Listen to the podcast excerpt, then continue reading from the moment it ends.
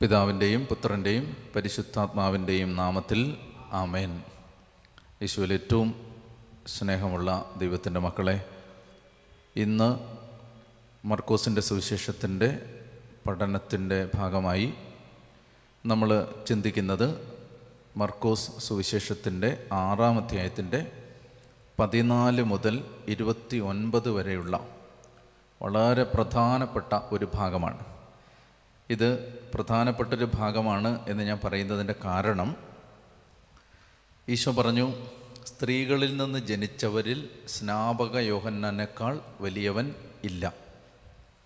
അപ്പം അത്രമാത്രം കർത്താവ് വില കൊടുത്ത സ്നാപക യോഹന്നാന്റെ ശിരച്ഛേദം മരണം രക്തസാക്ഷിത്വം മർക്കോസ് വിവരിക്കുന്ന ഭാഗമാണ്. മർക്കോസിന്റെ സുവിശേഷം ആറാം അധ്യായത്തിന്റെ പതിനാല് മുതലുള്ള വാക്യങ്ങൾ. ഹെറോദേസ് രാജാവും ഇക്കാര്യങ്ങൾ കേട്ടു. യേശുവിന്റെ പേര് പ്രസിദ്ധമായി കഴിഞ്ഞിരുന്നു. ചിലർ പറഞ്ഞു സ്നാപക യോഹന്നാൻ മരിച്ചവരിൽ നിന്ന് ഉയർപ്പിക്കപ്പെട്ടിരിക്കുന്നു. അതുകൊണ്ടാണ് അത്ഭുതകരമായ ഈ ശക്തികൾ ഇവനിൽ പ്രവർത്തിക്കുന്നത്. മറ്റു ചിലർ പറഞ്ഞു ഇവൻ ഏലിയായാണ്. വേറെ ചിലർ പറഞ്ഞു പ്രവാചകരിൽ ഒരുവനെ പോലെ ഇവനും ഒരു പ്രവാചകനാണ്. ഒന്നാമത്തെ കാര്യം കർത്താവ് വിശംശികായുടെ പ്രശസ്തി ദേശദേശാന്തരങ്ങളിൽ വ്യാപിച്ചുകൊണ്ടിരിക്കുന്ന ഒരു സമയമാണ് ഈശോ വളരെ പോപ്പുലറായി കഴിഞ്ഞു. അപ്പോൾ ഈ സമയത്ത് ആളുകളുടെ ഇടയിൽ യേശുവിനെക്കുറിച്ച് ആശയക്കുഴപ്പങ്ങൾ ഉണ്ടാവുകയാണ് എന്ന് പറഞ്ഞാൽ അസാധാരണമായ ചില സംഭവ വികാസങ്ങൾ തങ്ങൾ താമസിക്കുന്ന ദേശത്ത് നടന്നുകൊണ്ടിരിക്കുകയാണ്. അപ്പോൾ എന്താണ് ഇതിന്റെ പിന്നിൽ പ്രവർത്തിക്കുന്ന ശക്തി? എവിടെ നിന്നാണ് ഇവൻ ഇതെല്ലാം പ്രവർത്തിക്കുന്നത്? അല്ലെങ്കിൽ യേശു ആരാണ്? എന്ത് ശക്തിയാണ് യേശുവിൽ പ്രവർത്തിക്കുന്നത്? ഇത്തരം ചില ആശയക്കുഴപ്പങ്ങൾ യേശുവിനെ സംബന്ധിച്ച് ഉണ്ടാവുകയാണ്. അപ്പോൾ ഈ ആശയക്കുഴപ്പങ്ങളുടെ നടുവിൽ മനുഷ്യർ യേശുവിനെക്കുറിച്ച് എന്താണ് അഭിപ്രായങ്ങളായി പറഞ്ഞിരിക്കുന്നത് എന്ന് മർക്കോസ് പറയുകയാണ്. അപ്പോൾ ഹെറോദേസ് രാജാവ് പറയുകയാണ് സ്നാപക യോഹന്നാൻ മരിച്ചവരിൽ നിന്ന് ഉയർത്ത് വന്നിരിക്കുകയാണ്. ചില ആളുകൾ പറയുകയാണ് ഇവൻ ഏലിയായാണ്. ചില ആളുകൾ പറയുകയാണ് ഇവൻ പ്രവാചകന്മാരിൽ പ്രവാചക പരമ്പരയിലെ ഒരു കണ്ണിയാണ്.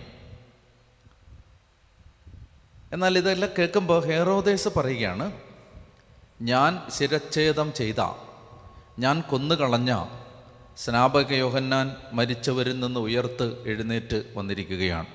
ഹലേ ലുയാ ഹലേ ലുയാ ഹലേ ലുയാ എന്താ ഇവിടെ സംഭവിക്കുന്നതെന്നറിയാമോ? മനുഷ്യനെ അവന്റെ കുറ്റബോധം വേട്ടയാടും. ഇവിടെ ഹെറോദേസ് സ്നാപക യോഹന്നാന്റെ കഴുത്തറത്ത് കൊന്നു. മനസാക്ഷി അനുസരിച്ച് ഇത് തെറ്റാണെന്ന് അയാൾക്കറിയാം.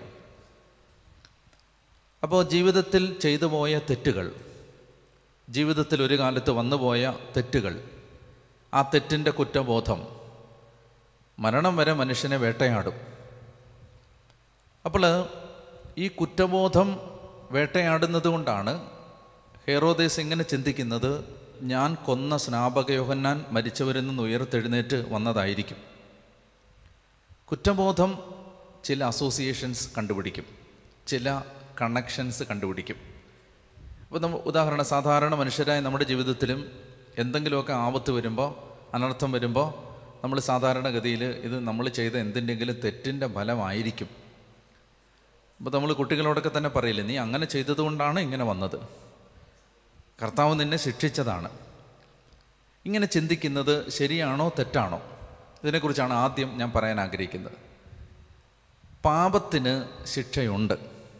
പാപത്തിൽ നിന്ന് ശിക്ഷ വരാം. കാരണം ദൈവവചനം കലർപ്പില്ലാതെ മായമില്ലാതെ പ്രസ്താവിക്കുന്നൊരു സത്യമാണ്. പാപത്തിന്റെ ശമ്പളം മരണമാണ്. റോമാലേഖനത്തിന്റെ രണ്ടാം അധ്യായത്തിൽ അർത്ഥശങ്കയ്ക്കിടയില്ലാത്ത വിധത്തിൽ പൗലോസ്ലീഹ വ്യക്തമായി പ്രഖ്യാപിക്കുന്നുണ്ട് പാപം ചെയ്യുന്നവർക്ക് ക്ലേശവും ദുരിതവും ഉണ്ടാകും.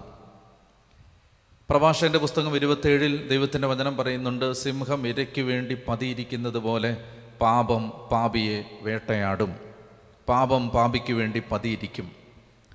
ദൈവത്തിന്റെ വചനം പറയുന്നുണ്ട് തെറ്റുകൾ പാപം ക്ലേശവും ദുരിതവും ഉണ്ടാക്കും. അപ്പോൾ അതുകൊണ്ട് ജീവിതത്തിൽ വന്നുപോയ തെറ്റുകളുടെ അനന്തരഫലമായി ജീവിതത്തിൽ തകർച്ചകൾ വരാം. അതൊരു ഒരു ഒരു സത്യമാണ് അത് ശരിയാണ്.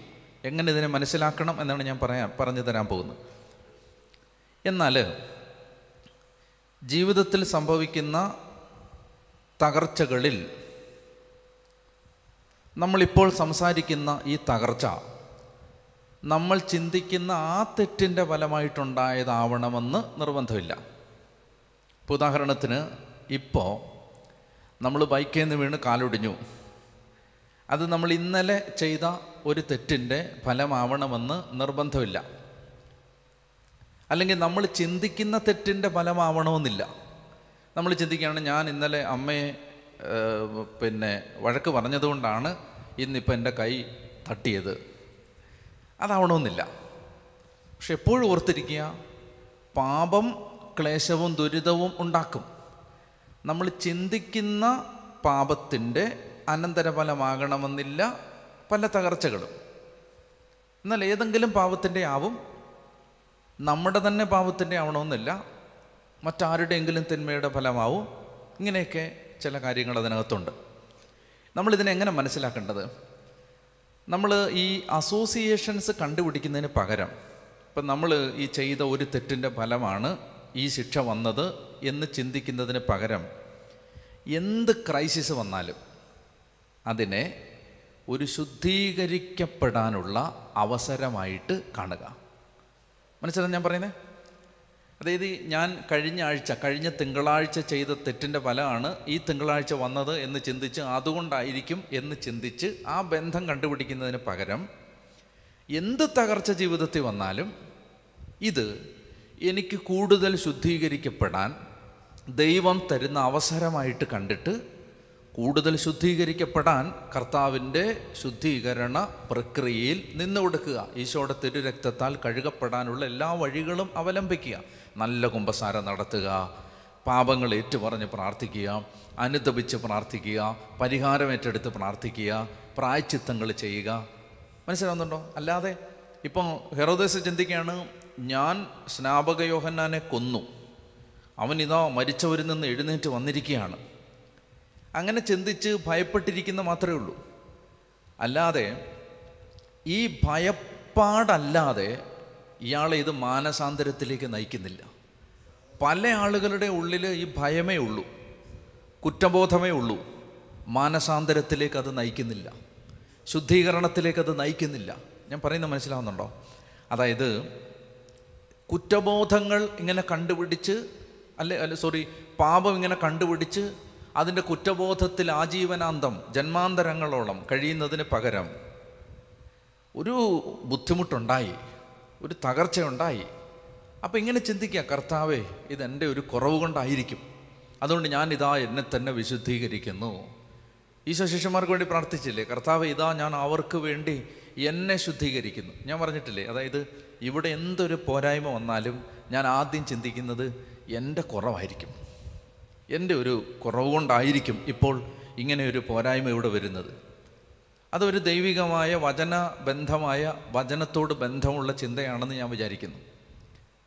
അപ്പോൾ അതുകൊണ്ട് ഇപ്പോൾ നമ്മുടെ കുടുംബങ്ങളിലാണെങ്കിലും ഇപ്പോൾ എന്തെങ്കിലും ഒരു പോരായ്മ വന്നു അപ്പോൾ അത് ഞാൻ ഇങ്ങനെ പതിനഞ്ചാമത്തെ വയസ്സിൽ ചെയ്ത ഈ തെറ്റിന്റെ ഫലമായിരിക്കും ഇരുപത്തഞ്ചാമത്തെ വയസ്സിൽ ചെയ്ത തെറ്റിന്റെ ചിലപ്പോൾ ആയിരിക്കും. പക്ഷേ നമ്മൾ അതല്ല നോക്കേണ്ടത്.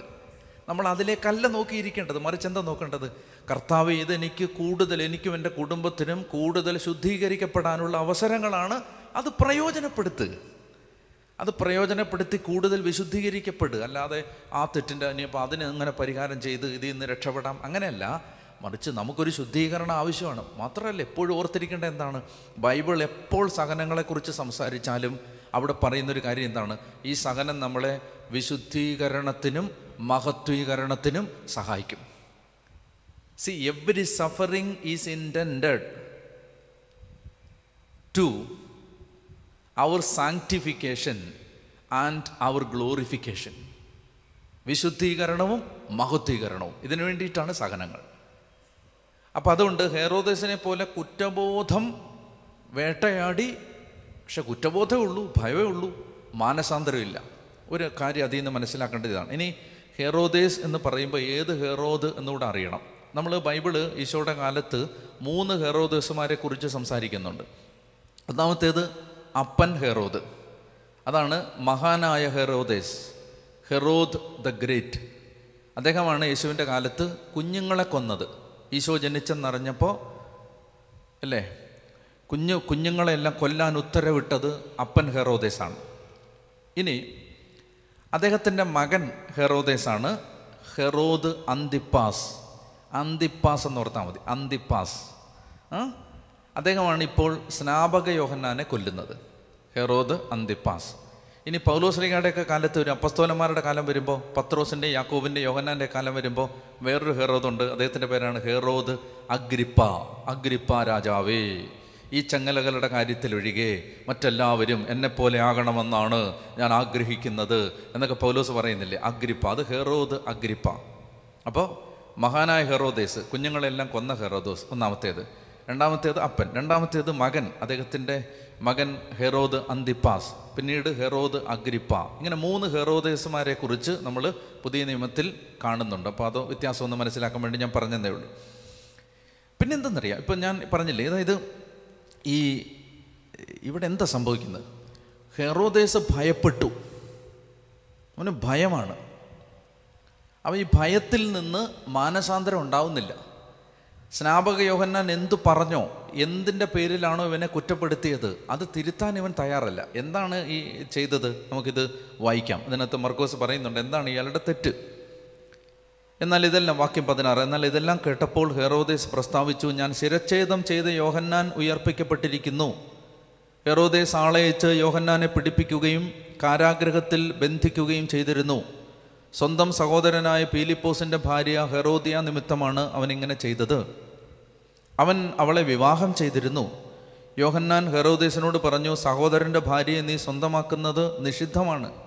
തന്മൂലം ഹെറോദിയായിക്ക് യോഹന്നാനോട് വിരോധം തോന്നി. അവനെ വധിക്കാൻ അവൾ ആഗ്രഹിച്ചു. എന്നാൽ അവൾക്ക് സാധിച്ചില്ല.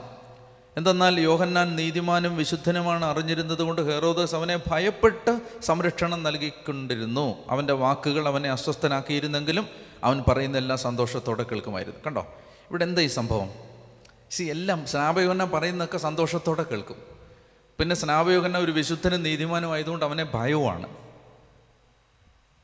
കേട്ടാൽ മാത്രം മതി എന്ന് ചിന്തിക്കുന്ന മനുഷ്യരുണ്ട്. കേട്ടാൽ മതി രക്ഷപ്പെടും. സ്നാപയോഹന്നാൻ പറയുന്ന he was such a fiery preacher ഏലിയ അഗ്നി പോലെ ജ്വലിച്ചു എന്ന് ബൈബിൾ പറയുന്നത് പോലെ അഗ്നി പോലെ ജ്വലിച്ച ഏറ്റവും ഡേഞ്ചറസ് ആയ അപകടകാരിയായ പ്രവാചകനായിരുന്നു യോഹന്നാൻ. ആ കാലഘട്ടത്തിൽ ഒരുപക്ഷെ പ്രവാചക പരമ്പരകളിലെ ഏറ്റവും ഡേഞ്ചറസ് ആയ പ്രൊഫറ്റാണ് സ്നാപയോഹന്നാൻ നിങ്ങൾ ചായയും കാപ്പിയും സൽക്കാരവും കൊടുത്താൽ പ്രസാദിക്കുന്ന ഒരു പ്രവാചകനല്ലത്. മനസ്സിലെ പറയാനുള്ളത് ഏത് രാജാവിന്റെയും ഏത് പ്രജാപതിയുടെയും ചക്രവർത്തിയുടെയും മുഖത്ത് നോക്കി പറയാൻ ആർജവത്വവും ധൈര്യവും ആത്മബലവും അഭിഷേകവും ഉണ്ടായിരുന്ന പ്രവാചകനാണ് യോഹന്നാൻ. ആ പ്രവാചകനെ പേടിയാണ്. പേടിച്ചിട്ട് വിളിച്ചിട്ട് കൺവെൻഷൻ നടത്തി. പ്രസംഗം കേട്ടു. പക്ഷെ മാറാൻ തയ്യാറല്ല. കേട്ടാ മതി എന്ന് ചിന്തിക്കുന്ന ഭക്തരുണ്ട്. കേട്ടാ മതി. ധ്യാനത്തിന് പോയാൽ മതി. പള്ളി പോയാൽ മതി. യൂട്യൂബിൽ പ്രസംഗം കേട്ടാൽ മതി. ഹെറോദേസിന്റെ സ്ഥാനത്താണ്. കേട്ടാ പോരാ. കേട്ടാ പോരാ. ദൈവത്തിന്റെ വചനം പറയാണ് നിങ്ങൾ കേൾക്കുക മാത്രം ചെയ്യുന്ന ആത്മവഞ്ചകരാകാതെ അത് അനുവർത്തിക്കുന്നവരാകുവിൻ. നിങ്ങൾ വചനം കേൾക്കുക മാത്രം ചെയ്യുന്ന ആത്മവഞ്ചകരാകാതെ അത് അനുവർത്തിക്കുന്നവരാകുവിൻ. യാക്കൂബിന്റെ ലേഖനം ഒന്നാം അധ്യായം. കണ്ടോ? കേട്ടുകൊണ്ടിരിക്കുകയാണ്. ഇങ്ങനെ കേൾക്കുന്ന അനേകായിരങ്ങൾ അനേക ലക്ഷങ്ങൾ ഈ ലോകത്തുണ്ട്. യൂട്യൂബിലൊക്കെ ഒരു പ്രസംഗം എത്രയോ പതിനായിരങ്ങൾ എത്രയോ ലക്ഷങ്ങളാണ് ഓരോരുത്തരുടെയും പ്രസംഗങ്ങൾ കേൾക്കുന്നത്. പക്ഷെ എവിടെ മാറ്റം? അടിസ്ഥാനപരമായ ജീവിതത്തിൽ എവിടെയാണ് ഒരു വ്യത്യാസം? എവിടെയാണ് ഒരു സമർപ്പണം? എവിടെയാണ് ഇവാഞ്ചലൈസേഷന് വേണ്ടി ഇറങ്ങാൻ ആളുകൾ? എവിടെ ആത്മാക്കളെ രക്ഷയ്ക്ക് വേണ്ടി തീപിടിച്ച് നടക്കുന്ന ജീവിതങ്ങൾ? എവിടെ സ്വന്തം സാമ്രാജ്യം കെട്ടിപ്പടുക്കുന്നതിനപ്പുറത്ത് എവിടെ ആത്മാക്കളുടെ രക്ഷയ്ക്ക് വേണ്ടി ഇറങ്ങി നടക്കുന്നവർ? കേട്ടോണ്ടിരിക്കുന്ന ഒരു മതം. കേൾക്കുക മാത്രം ചെയ്യുന്ന ഒരു ഭക്തരുടെ കൂട്ടം. ഹെറോദേശന്റെ സ്പിരിച്വാലിറ്റിയാണ്. ഹെറോദേശന്റെ മതം ഹെറോദേശന്റെ ആത്മീയത. പറഞ്ഞേ ഹാലേ ലുയാ ഹാലേ ലുയാ ഹാലേ ലുയാ ഉണ്ടോ സന്തോഷത്തോടെ കേൾക്കുമായിരുന്നു. എന്ന് പറഞ്ഞോ? നല്ല ആവേശത്തോടു കൂടി തുള്ളിച്ചാടി സ്തോത്രമൊക്കെ പറഞ്ഞ് കേൾക്കുമായിരുന്നു. പക്ഷെ റിസൾട്ടില്ല മാറ്റമില്ല. വ്യത്യാസമില്ല. സമർപ്പണമില്ല. ഹെറോദേശന്റെ തല വെട്ടിക്കഴിഞ്ഞിട്ടും ഹെറോദിയായുമായുള്ള ബന്ധം ഈ മനുഷ്യൻ തുടർന്നു. അതിനുശേഷം അദ്ദേഹം ഈ ഈ രണ്ട് പേര് അതായത് ഹെറോദിയ അവളുടെ ഭർത്താവിനെ ഉപേക്ഷിച്ചു. ഈ അന്തിപ്പാസ് അവന്റെ ഭാര്യ ഉപേക്ഷിച്ചു. എന്നിട്ടാണ് ഇവർ രണ്ടുപേരും കല്യാണം കല്യാണം കഴിച്ചില്ല. കുറച്ച് നാൾ ഇങ്ങനെ തെറ്റായ ജീവിതത്തിൽ തുടർന്നു. പിന്നെ വിവാഹം കഴിച്ചു. അപ്പോൾ സ്നാപയോഗന്നാൻ ഈ ബന്ധത്തെയാണ് എതിർത്തത്. അപ്പോൾ ആദ്യത്തെ ഭാര്യ ഉപേക്ഷിച്ചു. ഹെറോദിയ അവളുടെ ആദ്യത്തെ ഭർത്താവിനെ ഉപേക്ഷിച്ചു.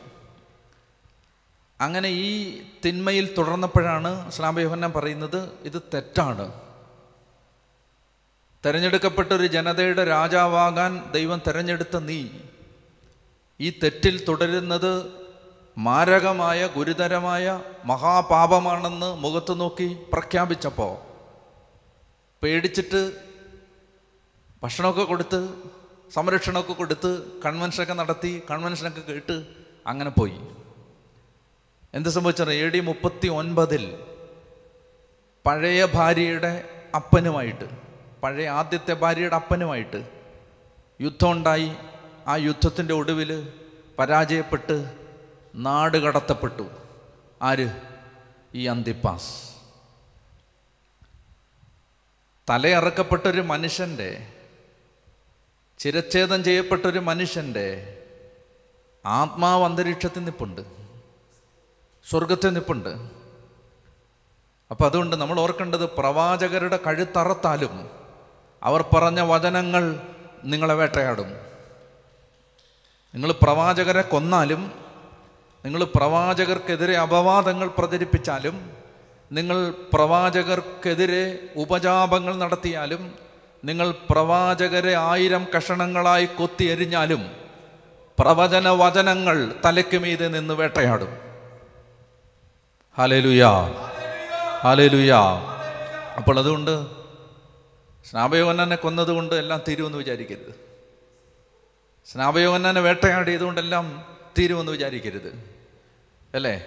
വിപ്ലവകാരികൾ പാടുന്നത് പോലെ ഓരോ തുള്ളിച്ചോരയിൽ നിന്നും ഒരായിരം പേർ ഉണർന്നെഴുന്നേൽക്കും. അതെല്ലാ അർത്ഥത്തിലും ശരിയാവുന്നത് ഈ മതത്തെ സംബന്ധിച്ചാണ്.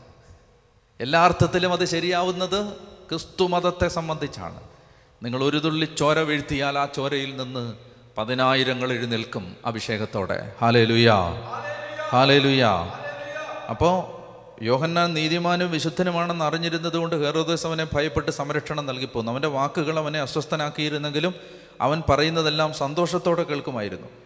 ഹെറോദേസ് തന്റെ ജന്മദിനത്തിൽ രാജസേവകന്മാർക്കും സഹസ്രാധിപന്മാർക്കും ഗലീലിയിലെ പ്രമാണികൾക്കും വിരുന്ന് നൽകിയപ്പോൾ ഹെറോദിയായിക്ക് അനുകൂലമായ ഒരു അവസരം വന്നു ചേർന്നു. അവരുടെ മകൾ വന്ന് നൃത്തം ചെയ്ത് ഹെറോദേസിനെയും അതിഥികളെയും പ്രീതിപ്പെടുത്തി. രാജാവ് പെൺകുട്ടിയോട് പറഞ്ഞു നീ ആഗ്രഹിക്കുന്നത് എന്തും ചോദിച്ചു കൊള്ളുക. അത് ഞാൻ നിനക്ക് തരും. കണ്ടോ? ആവേശത്തിൽ നിൽക്കുമ്പോൾ വാഗ്ദാനം കൊടുക്കരുത്. നല്ല സന്തോഷത്തിന്റെ ഇന്റൻസിറ്റി നിൽക്കുമ്പോൾ അമിതാഹ്ലാദത്തിൽ കൊടുക്കുന്ന വാഗ്ദാനങ്ങളെ ഓർത്ത് നാളെ ഖേദിക്കേണ്ടി വരും. ഇല്ല അമിത ദുഃഖത്തിലിരിക്കുമ്പോൾ തീരുമാനം എടുക്കരുത്. അതുപോലെ എനിക്ക് കുടുംബങ്ങളിലുള്ളവരോടും പറയാനുള്ളത് ഒരാൾ ഭയങ്കര ദേഷ്യത്തിൽ പറയുന്ന കാര്യങ്ങളെ നിങ്ങൾ സീരിയസ് ആയിട്ട് എടുക്കരുത്. ഒരാൾ ഭയങ്കര ദേഷ്യത്തിൽ പറയത്തില്ലേ? ഭയങ്കര ഭാര്യയും ഭർത്താവും വഴക്കുണ്ടാക്കി. അപ്പോൾ ഭർത്താവ് ഭയങ്കര ദേഷ്യത്തിന്റെ മൂർധന്യ അവസ്ഥയിൽ നിന്ന് പറഞ്ഞു നീ നീ നീ ഒരു വഴി വഴച്ചവളാണ് ദേഷ്യത്തിൽ പറഞ്ഞാണ് സീരിയസ് ആയിട്ട് എടുക്കണ്ട. ദേഷ്യം വന്നപ്പോൾ പറഞ്ഞാണ് സീരിയസ് ആയിട്ട് എടുക്കണ്ട. ജയിക്കാൻ വേണ്ടി മനുഷ്യൻ എന്തും പറയും ഏതറ്റം വരെയും പറയും. സീരിയസ് ആയിട്ട് എടുക്കണ്ട. മനസ്സിലായി? അമിതാഹ്ലാദത്തിൽ. ചിലർ ഭയങ്കര ആഹ്ലാദം ഇങ്ങനെ നിൽക്കുമ്പോൾ പറയും നിന്റെ ആജീവനാന്തം നിന്റെ മുഴുവൻ സംരക്ഷണ ചെലവ് ഞാൻ ഏറ്റെടുത്തോളാം. വിശ്വസിക്കരുത്. വലിയ സന്തോഷം വന്നപ്പോൾ പറഞ്ഞാണ് അതുകൊണ്ട് തീരുമാനം എടുക്കേണ്ടത് എപ്പോഴെന്നറിയാമോ? ഭയങ്കര ആഹ്ലാദത്തിൽ തീരുമാനം എടുക്കരുത് ഭയങ്കര സങ്കടത്തിലും തീരുമാനം എടുക്കരുത്. ഒന്നെല്ലാം നോർമലാവാൻ ഒരു സാവകാശം കൊടുക്കുക. എല്ലാം ഒന്ന് അടങ്ങട്ടെ ഒന്ന് ശാന്തമാവട്ടെ എന്നിട്ട് തീരുമാനം എടുക്കുക അവിടെ കർത്താവിന്റെ തീരുമാനമായിരിക്കും. കണ്ടോ ഇവിടെ എങ്ങനെ കള്ളു കുടിച്ച് ഉന്മത്തനായ സമയത്ത് മദ്യലഹരിയുടെ ആധിക്യത്തിൽ വിളിച്ച് പറഞ്ഞു ഈ ഡാൻസ് കണ്ടിട്ട് ഈ പാതി നഗ്നത പ്രദർശിപ്പിച്ച് നടത്തിയ ആഭാസ നൃത്തം മദ്യവന്മാരുടെ മുമ്പിൽ നടത്തുന്ന നൃത്തം ആത്മീയ നൃത്തമൊന്നും അല്ലല്ലോ. ഈ ആഭാസ നൃത്തത്തിൽ മനം മയങ്ങിയിട്ട് പറഞ്ഞു കൊടുക്കാൻ കൊടുക്കാം. ഈ ഹെറോദസിനെ കുറിച്ച് ഞാൻ എനിക്ക് കിട്ടിയ ഒരു ഇൻഫർമേഷൻ ഇതാണ്. അതായത് അദ്ദേഹം ഈ കുഞ്ഞുങ്ങളെ ലൈംഗികമായി പീഡിപ്പിക്കുന്ന ആളായിരുന്നു. പീഡോഫീലിക്കായിരുന്നു. അപ്പോൾ അതുകൊണ്ടാണ് ഈ കുട്ടിയുടെ നൃത്തമൊക്കെ കാണുമ്പോൾ ഇയാളിങ്ങനെ ഇളകുന്നത്. അപ്പം അങ്ങനെയൊക്കെയുള്ള ആ വൈകൃത മനസ്സിന്റെ വികാര മൂർധന്യാവസ്ഥയിൽ നിന്നുകൊണ്ടാണ് തീരുമാനം എടുക്കുന്നത് പറയാണ് അപ്പം ഇപ്പം രാജ്യത്തിന്റെ പകുതി ചോദിച്ചാലും തരാമെന്ന് പറയാണ്. അങ്ങനെ കൊടുക്കാൻ പറ്റില്ല ഇയാൾക്ക് കാരണം എന്താണ്? ഇയാൾ റോമൻ ഗവൺമെന്റിന്റെ ഏജന്റാണ് റോമ ഗവൺമെന്റ് തീരുമാനിക്കും രാജ്യത്തിന്റെ പകുതി കൊടുക്കണോ വേണ്ടേന്ന്. അങ്ങനെ കൊടുക്കാനൊന്നും പറ്റില്ല. കണ്ടോ ഒക്കാത്ത കാര്യം പറയുകയാണ് ഒരു ആവേശത്തിന്റെ തികവിൽ നിന്നുകൊണ്ട് ഒക്കാത്ത കാര്യം. രാജ്യത്തിന്റെ പകുതി കൊടുക്കാൻ പറ്റില്ല. റോമക്കാർ വന്ന് വാൾ വെക്കും കഴുത്തിന്. രാജ്യത്തിന്റെ പകുതി കൊടുക്കാൻ പോയാൽ റോമ ഗവൺമെന്റിന്റെ അധികാരത്തിന് കീഴിൽ പ്രവർത്തിക്കുന്ന ഒരു രാജാവാണ്. അയാൾക്ക് അങ്ങനെ സ്വന്തമായിട്ടൊന്നും കൊടുക്കാൻ പറ്റില്ല. പക്ഷെ കണ്ടോ ഇപ്പം എന്താ സംഭവിക്കുന്നത് സംഭവിക്കുന്നത് എന്താണെന്ന് വെച്ചാൽ ഇത് ഈ ഡാൻസ് കണ്ട് മനസ്സ് മയങ്ങിയിട്ട് ഇപ്പം തരാമെന്ന് പറയുകയാണ്. വിശ്വസിക്കരുത് അങ്ങനെയൊക്കെ പറയുന്നവരെ. അപ്പോൾ ഈ കുട്ടിയുടെ നൃത്തം മകൾ വന്ന് നൃത്തം ചെയ്ത് ഹെറോദേസിനെ അതിഥികളെയും പ്രീതിപ്പെടുത്തി രാജാവ് പെൺകുട്ടിയോട് പറഞ്ഞു നീ ആഗ്രഹിക്കുന്നതെന്തും ചോദിച്ചു കൊള്ളുക ഞാൻ നിനക്ക് തരും. അവൻ അവളോട് ശപഥം ചെയ്തു പറഞ്ഞു നീ എന്തു തന്നെ ചോദിച്ചാലും എന്റെ രാജ്യത്തിന്റെ പകുതി പോലും ഞാൻ നിനക്ക് തരും. അവൾ പോയി അമ്മയോട് ചോദിച്ചു ഞാൻ എന്താണ് ആവശ്യപ്പെടേണ്ടത്? അമ്മ പറഞ്ഞു സ്നാപക യോഹന്നാന്റെ ശിരസ്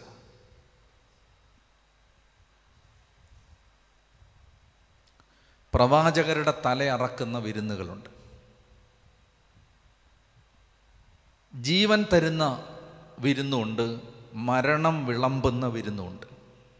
മനസ്സിലാവുന്നുണ്ടോ? ജീവൻ വിളമ്പുന്ന വിരുന്നുണ്ട് മരണം വിളമ്പുന്ന വിരുന്നുണ്ട്. ജീവൻ വിളമ്പുന്ന വിരുന്നിന്റെ പേരാണ് വിശുദ്ധ കുർബാന. മരണം വിളമ്പുന്ന വിരുന്നിന്റെ പേരാണ് മദ്യം വിളമ്പുന്ന വിരുന്നുകൾ. പാപം വിളമ്പുന്ന വിരുന്നുകൾ. അല്ലേ? നമ്മൾ കണ്ടില്ലേ? ഈ നിശാ ക്ലബിൽ നൈറ്റ് പാർട്ടിക്ക് പോയപ്പോൾ കഞ്ചാവും മയക്കുമരുന്നും ഉപയോഗിച്ചതിന് ചെറുപ്പക്കാരെ അറസ്റ്റ് ചെയ്തു. മരണം വിളമ്പുന്ന വിരുന്നുകളാണ്. നരകത്തിലേക്ക് നയിക്കുന്ന വിരുന്നുകളാണ്. അതുകൊണ്ട് വിരുന്നുകളിൽ സംബന്ധിക്കാൻ പോകുമ്പോൾ നോക്കണം. ഇത് ജീവൻ തരുന്ന വിളമ്പാണോ? ജീവൻ വിളമ്പുന്ന വിരുന്നാണോ? മരണം വിളമ്പുന്ന വിരുന്നാണോ? നോക്കണം. വിളിക്കുന്നിടത്തെല്ലാം പോകരുത് അല്ലേ? ഇങ്ങനെ ചെണ്ടയടിച്ച് വിളിക്കുന്ന എല്ലാ സ്ഥലത്തും പോകരുത് ജീവൻ കിട്ടുമോ ഇവിടുന്ന്? നോക്കണം. ഒരു സമ്മേളനത്തിൽ പോയാൽ അവിടുന്ന് ജീവൻ കിട്ടുമോ നോക്കണം. ഈ കൂട്ടായ്മയിൽ പോയാൽ ജീവൻ കിട്ടും. ആ വീട്ടിൽ പോയി ഈ വർത്തമാനം പറഞ്ഞുകൊണ്ടിരുന്ന ജീവൻ കിട്ടുമോ ആ നോക്കണം. അപ്പം ജീവൻ കിട്ടുമെങ്കിലേ പോകാവൂ. ജീവൻ നശിപ്പിക്കുന്ന സ്ഥലത്ത് പോകാൻ പാടില്ല. കണ്ട ഈ വിരുന്നിന്റെ ഒടുവിൽ എന്താ സംഭവിക്കുന്നത്? ദൈവത്തെ പ്രതി തീഷ്ണത കൊണ്ട് ഒരു ജീവൻ ആ ജീവനാന്തം ഒരു ജീവൻ മുഴുവൻ ദൈവത്തിന് സമർപ്പിച്ച ഒരു മനുഷ്യന്റെ തലയറത്തു ചോര വീണു വിരുന്നിന്റെ ഒടുവിൽ. സന്തോഷത്തോടെ അല്ല ഈ കർട്ടൻ വീഴുന്നത്. ഈ നാടകത്തിന്റെ തിരശീല വീഴുന്നത് പ്രവാചകന്റെ ചോര വീണ സങ്കടത്തിലാണ്. സക്കറിയ മുതൽ സ്നാപയോഹന്നാം വരെ അല്ലെ ആബേൽ മുതൽ സക്കറിയ വരെ സ്നാപയോഹന്നാം വരെ തലയറുക്കപ്പെട്ട കൊല്ലപ്പെട്ട പ്രവാചക പരമ്പരകളുടെ ചോരത്തുള്ളികൾ വീണൊരു മണ്ണിൽ ഈ മനുഷ്യന്റെയും ചോര വീണു. മർക്കോസ് പറയുകയാണ് ഇപ്പോൾ സ്നാപയോഹന്നാൻ നാളെ യേശു. ഇന്ന് നിങ്ങൾ സ്നാപയോഹന്നാനെ കൊന്നു. നാളെ നിങ്ങൾ യേശുവിനെ കൊല്ലും. അപ്പോൾ ഇവിടെ പ്രവാചകരുടെ തലയിറക്കുന്ന വിരുന്നുകളുണ്ട്. ഓരോ മദ്യം വിളമ്പുന്ന വിരുന്നിലും ആരുടെയൊക്കെ ചോര വീഴുന്നുണ്ട്. അത് ഓർത്തോണം. എന്തെന്നറിയാം നല്ലതായിട്ട് കള്ളു കുടിച്ചിട്ട് വീട്ടിൽ ചെല്ലുകയാണ് ഈ അപ്പൻ. നല്ലതായിട്ട് കള്ളു കുടിച്ചിട്ട് വീട്ടിൽ ചെല്ലുകയാണ് ഈ മകൻ.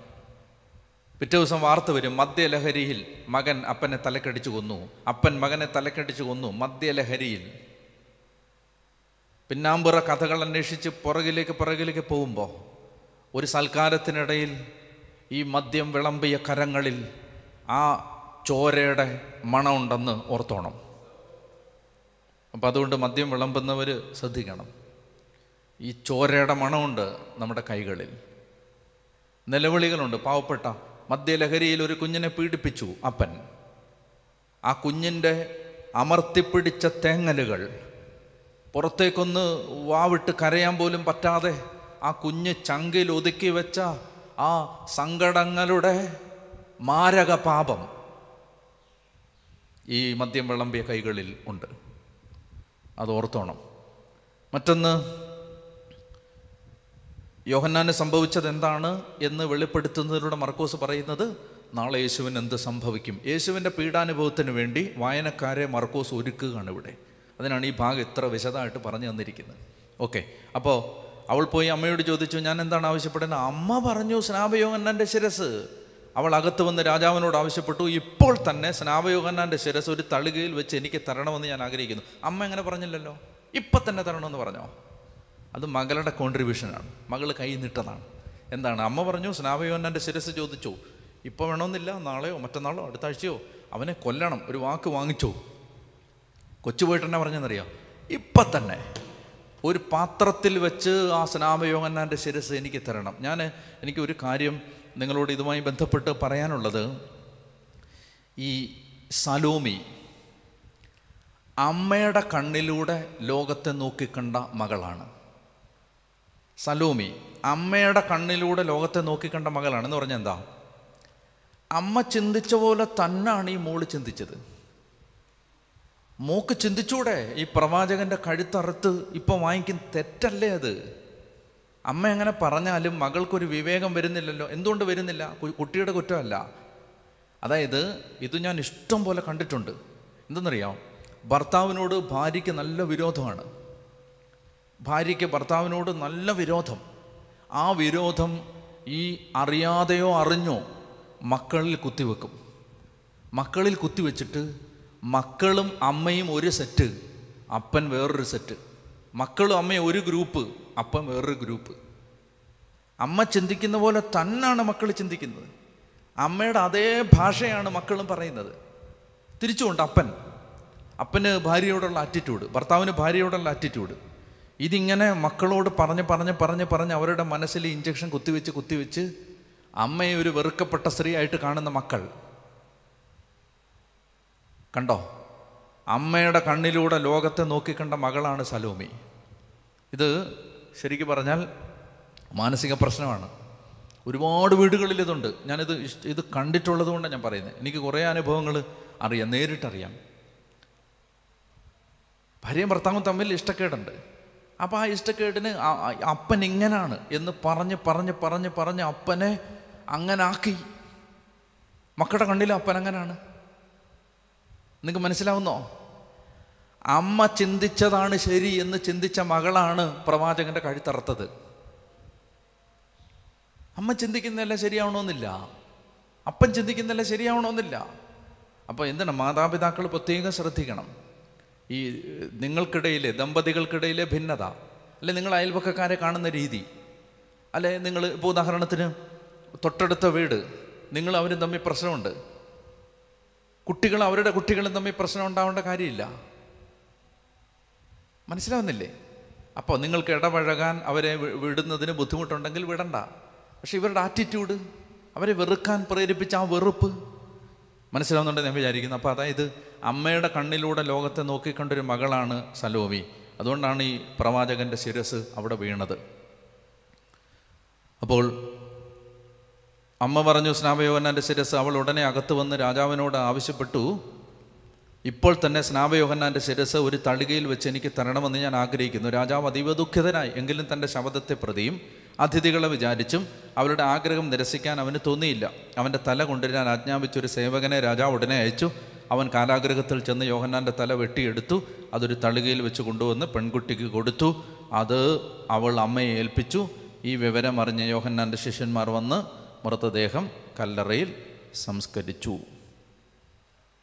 നമുക്ക് കണ്ണുകളടച്ച് പ്രാർത്ഥിക്കാം. താവേ സ്നാപക യോഹന്നാൻ എന്ന കറയില്ലാത്ത കറകളഞ്ഞ പ്രവാചകന്റെ വീരചരിത്രം ഞങ്ങൾ വായിച്ച് മടക്കുമ്പോൾ കഥാവെ പ്രവാചകന്മാരിൽ നിറഞ്ഞു നിന്ന ദൈവസ്നേഹവും തീഷ്ണതയും. കഥാവെ ഞങ്ങൾക്ക് നൽകണമേ എന്ന് പ്രാർത്ഥിക്കുന്നു. വൈകാരിക തീവ്രതയിൽ കർത്താവെ വാക്ക് കൊടുക്കുക തീരുമാനങ്ങൾ എടുക്കുക ഇതെല്ലാം തെറ്റും എന്ന് ഞങ്ങൾ മനസ്സിലാക്കുന്നു. കർത്താവെ കാര്യങ്ങളെ ശരിയായ വിധത്തിൽ നോക്കിക്കാണാനുള്ള കൃപ ഞങ്ങൾക്ക് തരണമേ എന്ന് പ്രാർത്ഥിക്കുന്നു. പിതാവിന്റെയും പുത്രന്റെയും പരിശുദ്ധാത്മാവിന്റെയും നാമത്തിൽ ആമേൻ.